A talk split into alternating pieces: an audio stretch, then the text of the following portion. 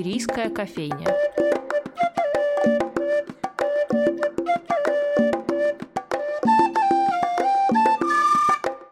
Добрый день, дорогие друзья! С вами программа «Шамерийская кофейня» и я ее ведущая Анастасия Филиппова. Расскажу вам по секрету, вскоре в музее Анны Ахматовой появится необычный формат экскурсий.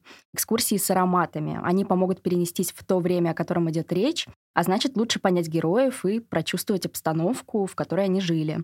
Поэтому сегодня у нас в гостях Матвей Аничков, парфюмер, который подбирает необходимые для мемориальной обстановки ароматы. Матвей, здравствуйте. Привет. Вы первый живой парфюмер, которого я вижу, и для человека, связанного с парфюмерией только набором любимых ароматов, эта профессия — это какая-то полнейшая загадка. Скажите, как вы к ней пришли? Спонтанно. Я очень долгое время занимался консультациями всяких бизнесменов, работал в сфере психологии. А потом в один шикарный день я загуглил вообще о том, а можно ли стать парфюмером. И, в принципе, с этого все началось. Я загуглил, и оказалось то, что в Петербурге есть первая в России школа парфюмеров. И я туда пошел. А сколько лет назад это было? Год. Год назад? То есть за год можно стать парфюмером? Парфюмером можно стать за вот этот, по сути, это интенсив обучения, угу. потому что это э, смешивание ароматических веществ в спиртовой основе, да, там либо в масляной, либо в восковой. И, по сути, вы уже парфюмерша. И там дальше идет наработка навыков, именно связанных с обонянием, как вот есть э, насмотренность, есть некая, назовем это нанюханностью, а развлечение различных запахов, нот, э, консистенция, как это будет подходить людям, как это будет отзываться, как это будет влиять на человека, да, на окружение, на его. То есть это уже для меня больше научная какая-то угу. деятельность, нежели чем сугубо парфюмерно-косметическая. Угу. Ну, получается, для этого нужно химию хорошо знать. Нет. Нет? Мне для того, чтобы классно работать парфюмером, очень э, пригодились мои навыки и психологию, потому что я проводил свои различные там эксперименты, исследования на тему влияния комбинации ароматических веществ на лимбическую систему, то есть на эмоциональный центр нашего мозга, и как следствие на возможность э, работы и взаимодействия с человеческими когнитивными функциями. И я, вот так я развлекаюсь. У каждого свои развлечения. Да. А были какие-то открытия во время этих тестов ароматов на людях? Да, и да, и нет. Я, в принципе, шел уже с теорией того, что да, она работает. Нету каких-то прям э, бумаг и исследований, подтвержденных, что да, оно работает. И мне было важно просто проверить на собственном опыте, что да, действительно это возможно, это круто, потому что есть теории, есть догадки, как это знаете, есть некое убеждение, утверждение, что есть какие-то человеческие феромоны, угу. но это не доказано угу. учеными. То есть не, невозможно уловить эту молекулу, невозможно ее поставить под микроскоп, но мы все, условно говоря, догадываемся, то, что оно есть, хотя угу. ничем это не доказано. И для меня открытиями было скорее то, что действительно оно классно все работает, этим можно пользоваться, очень классно влияют ароматы на настроение, на настроение других людей. И у меня есть там парфюмерный гардероб большой. Я такой, так, это у меня на деловые встречи, это у меня на всякие свиданки, это у меня поразвлекаться, это у меня погрустить, это погулять одиноко в парке. То есть мне прям нравится это как саундтрек по жизни. Но это что у людей действительно быстро вот в моей тестовой группе происходили изменения тоже очень круто, и э, соотносится именно с тем, насколько у человека гибкая психика. И если у человека, допустим, не гибкая психика, то у меня были люди, которые выпадали из эксперимента. И я понимал, ну, как я еще консультировал, скажем uh-huh. так, было анкетирование. И э, для меня было уже ясно изначально, кто, скорее всего, сдаст, они сдавали. Я думал, как интересно. Вот, а, например, еще... потому что мы-то а, ну, не знаем а, ну какой этих пример? Историй. У меня была шикарная девушка-клиентка, которая носила пять лет один и тот же парфюм. И там все мы иногда поступаем да, так. Бывает, бывает. И она говорит, типа, вот, я там много что делаю, пытаюсь что-то изменить, тролливали, и не хватает, ну вот чего-то. Я думаю, интересно. Я смотрю пирамиду аромата, и я понимаю, что там э, ингредиенты, которые они вроде бы толкают на какое-то действие, но там есть противовес, который сразу же все это гасит. Ну, то есть, например, там вот это как пить кофе, кофе, кофе, а потом просто хряпнуть настой какого-нибудь мятного чая успокаивающего с ромашкой. И уже как бы кофе, оно не кофе, оно уже ничем вообще не значится. И вот у нее было точно так же. Я говорю, давай мы сделаем очень похожий аромат, просто я частично уберу ингредиенты. Мы их убрали, и она развелась, переехала. То есть она сразу же словила для себя такой именно эмоциональный подъем, который вот ей не хватало, чтобы чуть-чуть уже что-то доделать. И это может сработать и как какое-то Там есть самовнушение, но я ставлю именно на эмоциональный фактор, потому что там ингредиенты мы просто поменяли чуть-чуть состав. Угу. Вот, поэтому я радуюсь таким историям. Мне резко захотелось сделать себе новый аромат. Обращайся. Да, это точно. А помните ли вы первый аромат, который вы сделали? Да, это было очень спонтанно. Я только-только получил еще первый кейс, там, 50, 50 ингредиентов. У меня для того, чтобы с ними познакомиться. Мануал, книжечка, учебник. Я все это знакомлюсь, читаю, засекаю, сколько ветрится вещества. Я думаю, блин, а мне уже так хочется себе что-нибудь сделать. И я подумал, начну с воска, чтобы просто, ну, там все очень просто. Мы загуглили, как бы поняли, как работает. И я нашел воск. Это просто никогда так не делаете. Ну, или делаете, но никому не говорите. у меня был мед в сотах, а у меня не было дома воска. Ну, как бы, я думаю, вряд ли у кого-то у нас в подручных средствах лежит воск кусками. Я разжевал этот воск. Я его растопил на водяной бане. Туда закапал ром вещества, там всякие эфирные масла. У меня был какой-то бальзам, лежа, лежал старый, э, типа Эйвон. В общем, uh-huh. я вот это все вымыл, эту жижу оттуда и туда залил вот этот весь парфюм, и это так вкусно. Я пользовался до тех пор, пока он не кончился, все говорили, вау, как классно, чем это пахнет. Я, говорю, а я сам сделал, я теперь парфюмер. И вот это был самый первый парфюм. Это вот, сразу так успех. что я, я прям помню, да, его. Там был пачули, роза, ну он такой прям угу. немножко восточный. Вообще, ведь парфюмерия — это одна большая манипуляция настроением и даже отношением к тебе другого человека. Вопрос только в том, насколько сильна эта манипуляция. Есть ли ароматы, которые 100% ингредиентов могут расположить человека к тебе или наоборот оттолкнуть. Да. Я могу по ингредиентам угу. немножко привести примеры. Есть э, горький цитрусовый запах нероля. И, по-моему, это древнегреческая легенда, могу что-то напутать. Какая-то легенда угу. о том, что была вот эта принцесса, которая наносила на запястье эфирное масло нероли, когда шла на важные сделки переговоры. И э, есть э, аспект того, что горький аромат, вот этот самый горечь, помогает принимать, успокаивать, Мгм. то есть не вызывает никаких подозрений, это как горькая правда, условно говоря. Если мы берем как-то метафорические сравнения для лучшего понятия. И вот она наносила на себя запах э, нероли, шла на сделки со взрослыми мужиками, да, феминизмом тогда не пахло, и э, она приходила, все успешно заканчивалось, и она была, по сути, такой самой успешной правительницей, э, допустим, Древней Мгм. Греции, и во многом ей помогал этот аромат. И можно даже сейчас это наблюдать, вот как у меня. То есть у меня там есть определенный аромат на какие-то сделки, где, допустим, мне нужно понравиться. Ну, именно какой-то такой Мгм. романтический вайп. Это, естественно, будет что-нибудь сладенькое, что-нибудь цветочное, что-нибудь спокойное, с такой ноткой дерева. И все успешно, потому что у людей чаще всего еще идет ассоциативный ряд.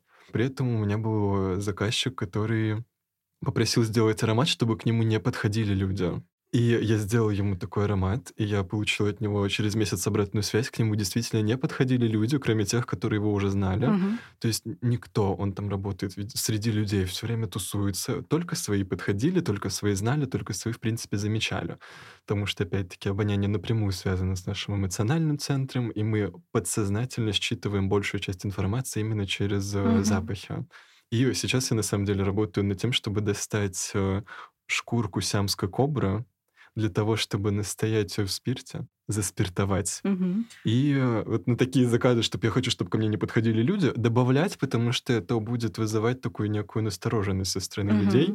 И, Явно. по- и да, и А откуда вообще мысли о целей. сиамской кобре? Это что-то вообще известное, о чем я не знаю? Или это просто фантазия? Это просто как э, фантазия, эксперимент, э, попробовать, затестить. Ну, как точно так же настаивать дерево, да, там э, щепки уды или пачули, точно так Мгм. же, по сути, можно из э, большей части вещей выбить молекулу.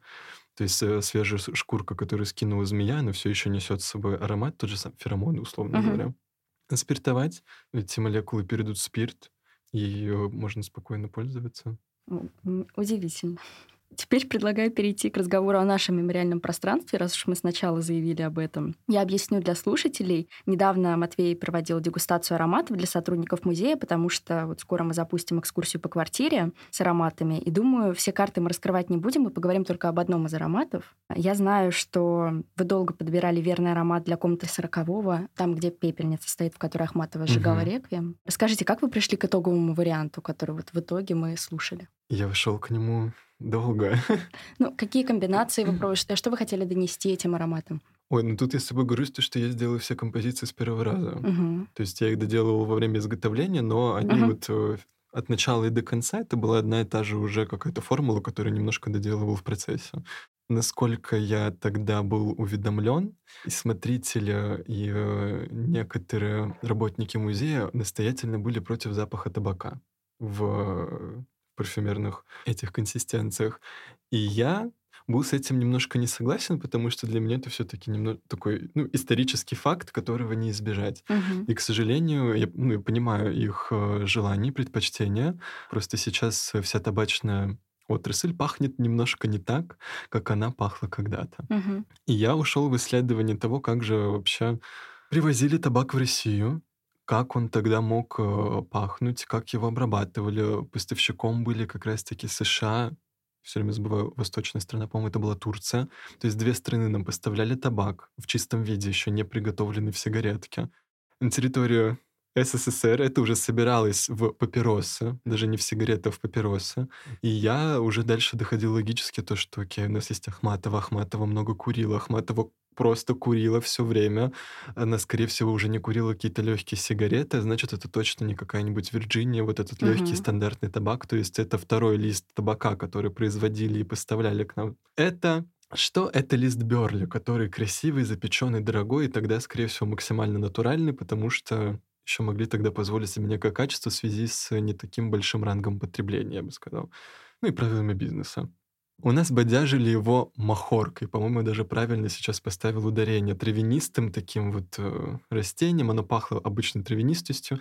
И моя задача, по сути, была собрать именно запах некого такого сена с этим вот прекрасным табаком. И дальше мы идем в само вот это ощущение комнаты, где писался реквием, где были бессонные ночи, где было очень много страха, где этот э, реквием учился, условно говоря, под дулом пистолета с э, бешеным вбросом адреналина в кровь. И вот эта папироса тлела в пепельнице металлической, частично нагревая ее, где сжигались газетные обрывки с чернилами.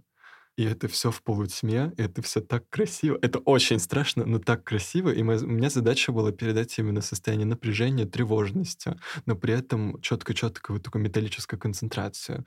И, по сути, это удалось. Я добавил туда специально шикарный ингредиент, который пахнет как э, земля с кладбища, для того, чтобы передать некую идею того, что прах к праху, пепел к пеплу. То есть передать именно ощущение смертности и э, конца. Мгм. Вот так вот. А еще во время дегустации ароматов рассказывали, что в то время была другая бумага и другие чернила. Вот это тоже как-то повлияло на аромат? Да, конечно. То есть он получился, наверное, не настолько чистым, насколько сейчас, потому что дополнительная химическая обработка той же самой бумаги, она убирает очень много запахов, да, как бы вы- задача сейчас у всех, да, там, производителей вывести в чистую, то есть Мгм. там, что производит пластик, что производит бумагу, одежду, то есть д- должен быть минимальный а, аспект ароматизации, то есть либо это задумка, что должно пахнуть приятно, либо любой вообще производный запах должен быть полностью убран. Мгм. Ну, то есть все герметично, все, то есть такая некая тенденция на супер экобезопасность, чистоту, да, и в первую очередь она выражается через запах. В то время этого не было. В то время, да, было немножко другое к этому отношение, тогда, наверное, даже,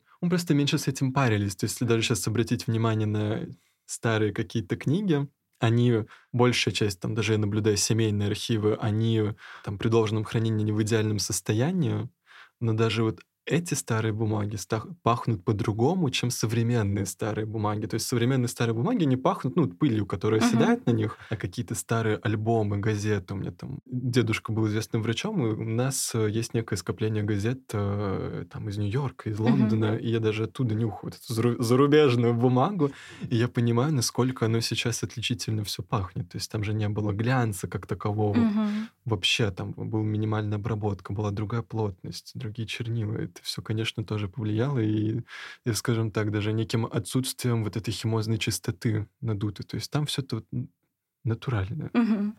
Уже хочется обратно вернуться к этой дегустации, опять это все почувствовать. Вообще Ахматова ведь говорила, что курение — это беспрерывная цепь унижений. Все время надо спрашивать у кого-то разрешение. Да и вообще многие склонны и сейчас там скрывать, что они курят, как-то перебивать курение другими ароматами, ну, чтобы не пахло табаком. А было ли это принято, знаете ли вы, в прошлом веке? А старались ли как-то перекрыть этот запах? И если да, то вообще чем? Хороший вопрос. Давайте подумаем вместе вслух. Мгм. Мне кажется, что это, это вот чисто моя точка зрения. Никто не особо не пытался скрывать курение, потому что курили все, Мгм. курили везде, курили много, беспощадно много, курили открыто, и н- не было каких-то курительных зон. Я бы сказал, что тогда даже была некая вот вступительная мода на курение, ну, не вступ... уже она продолжалась и развивалась, потому что были же тогда уже появлялись специальные курительные комнаты, Мгм. где спец- в специальных э, правильных деревянных ящичках хранились сигары, хранился чистый табак, хранилась папиросная бумага, где-то все вручную вот самокрутки собирались. То есть это был такой тренд, Мгм. как сейчас электронки, наверное. И этого, не- мне кажется, никто и не стеснялся и не скрывал, потому что курили за обедом, курили за завтраком, курили в перерывах между приемами Мгм. пищи. То есть, если еще прибавить к этому тот уровень стресса, который был тогда в, в мире, ну не то чтобы он сейчас стал меньше, конечно, ну вот уровень стресса еще какой-то огромных масштабов, то я думаю, не было бы смысла скрывать. Ну и тем более, что, скорее всего, как я думаю, не так, не так воняло. Мгм. Вот что. Потому что мои знакомые сами делают э, сигареты, папиросы даже, Мгм. давайте так, сами их забивают, сами э, мешают, мешают табак, сами закупают из других стран. То есть к ним приходит чистый продукт, они его еще ферментируют дополнительно. И я вот когда курил, я курил их сигареты, они мне дарили, они мне подарили однажды мешок этого табака намешанного, я их сам крутил в самокрутке, и от меня потом не воняло. Мгм. То есть от меня не пахло вот этим никотином вот соленым, распадающимся, ни бумагой.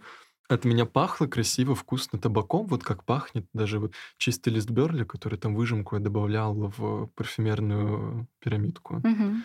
То есть Парфюмерная пирамидка это то есть ароматы, которые наслаиваются друг на друга, и это я получается. просто так... э, А. Парфюмерная пирамидка, я забываю слово состав, забываю слово формула, я говорю, «Пар- моя парфюмерная пирамидка. Нет, Это ну, я просто это вот- термин ваш Это, профессиональный. это нет, это вообще не профессиональный термин. Это так, мои, мои фантазии. Вообще интересная тема с э, скрыванием, скрытием курения. То, как сейчас вот вы сказали, что правильно, что идет этот тренд на экологичность, э, запретили курить там в барах и так далее, вообще в помещениях.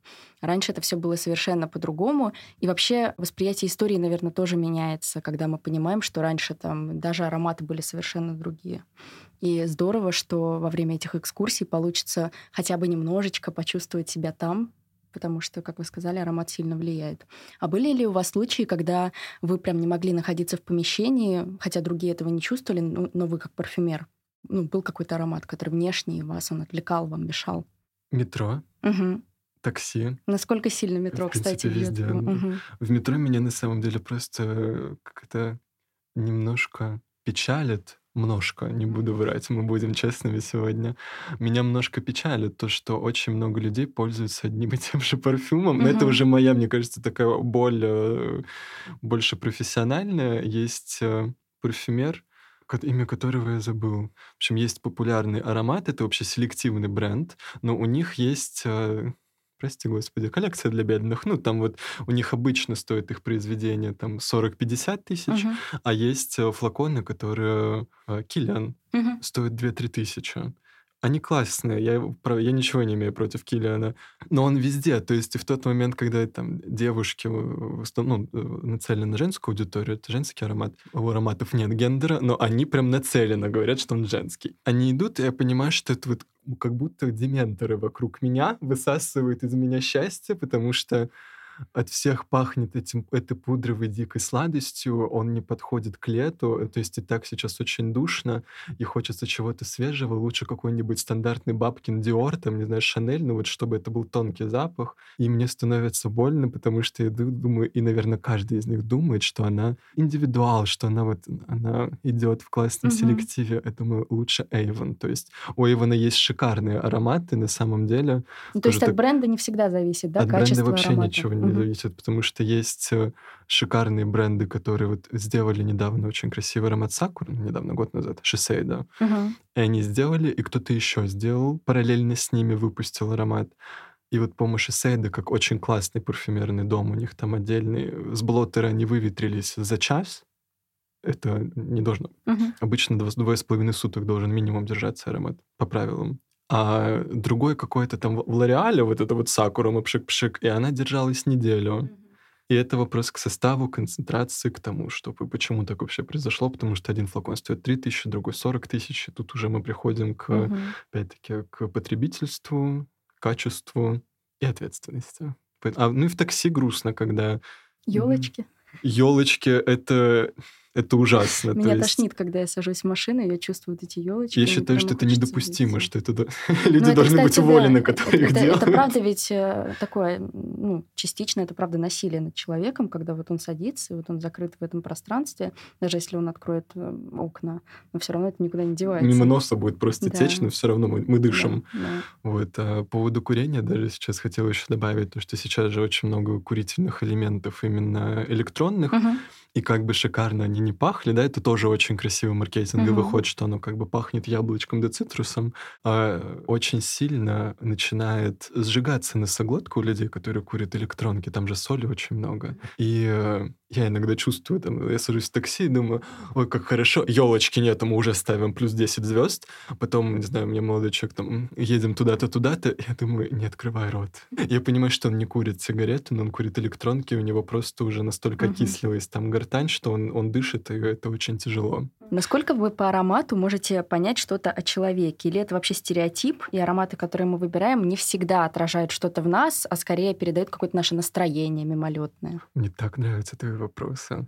И, конечно, на самом деле аромат очень много может сказать по человеку, именно темперамент. Mm-hmm. Какой-то базовый, например. У меня большая часть гардероба построена именно на сложных ароматах. Либо это сложный, либо это восточный, mm-hmm. и они все теплые. То есть у меня нету такого холодного оттенка потому что он не, не ложится мне на кожу, это раз. То есть это уже говорит о том, что у меня там есть, например, определенные пищевые привычки, определенный уход, определенный тип кожи, угу. это определенное психическое состояние, то, что гормональный фон влияет на все вот эти наши угу. сальные железы. И э, тут точно так же предпочтение. То есть мне действительно хочется больше комфорта, больше мягкости, больше спокойствия. То есть нанося на себя парфюм, я как будто все время хожу в одеялке. Угу. Да, и при этом у моей школьной директрисы была э, привычка экстраординарная. Наносить очень много на себя парфюма, который был и так излишне... Ну, не то чтобы он был громким, четким, красивым, но при излишнем пользовании он превращался в каторгу. Угу. И э, ее характер совпадал с этой каторгой. То есть она действительно была такой громкой, властной, немножко деспотичной. То есть Угу. Отношения с ним были достаточно тяжелыми у всех, но именно за счет тяжести характера, например. И с другой стороны, мы посмотрим, есть вот всякие ароматы такие сладкие, слад сладко-съедобные, да, такие десертные. И я когда смотрю там на девушек или молодых людей, которые ими, ими душатся, они действительно очень легкие на подъем, они такие позитивные, вот как Чихуахуа, они радуются всему, у них все так хорошо, и это и настроение, это и темперамент, то есть и они вот не будут надевать какой-нибудь Том Форд э, табак-ваниль, потому что это вообще не про них история. Угу. И, э, а вот всякие там травянисты, это вот как Шанель на самом деле, люди, которые носят Шанель номер пять, это вообще тоже, которые носят не потому что модно, а потому что нравится, это же тоже вообще отдельно отдельная характеристика в их э, психике. Угу. Этих людей только можно как вообще отдельная социальная группа. Так, например, опишите. Цветочный, легкий, сосредоточенный, в принципе, как, ну, это если посмотреть на старый исконный бренд Шанель, то есть это такие женщины уверенные, да, женщины, которые идут, они делают да, вот, э, ножницы на шее на мероприятиях. Это опять-таки и покурякать, э, и выпить, а потом э, романтично думать о прошлом будущем. То есть это и про преодоление. То есть все равно они перенимают какую-то историю из самого бренда, и в аромате это чертовски отражается. Хотя вот совсем недавно, год назад, на Новый год, в декабре, они сделали ремейк, они mm-hmm. обновили парфюмерный состав. И я так понимаю, что он все-таки, ну, так для меня он ощутимо изменился. Uh-huh. Я недавно ходил в «Золотое яблоко», когда еще там делали привозы. Я продегустировал ароматы, для меня он стал немножко, ну, отличаться. Uh-huh. То есть, ну, он такой серьезный, сдержанный, но он заявляет о себе. Я смотрю на людей, которые им пользуются, и думаю, блин, действительно, да. Это абсолютно разные люди, абсолютно из разных э, отраслей занятости, но у них у всех есть вот эта какая-то сила характера, что не, не просто так, как бы, зашли в это здание. Угу. Спасибо вам огромное за беседу. Я теперь, наверное, каждое утро буду думать, кем я хочу быть, Чихуахуа или злой директрисой. А мы еще всех к тому же отдельно приглашаем на экскурсии по мемориальной квартире, когда они запустятся. Мы, естественно, все будем публиковать в соцсетях и на сайте музея. А с вами была Шумерийская кофейня. До свидания. Пока-пока.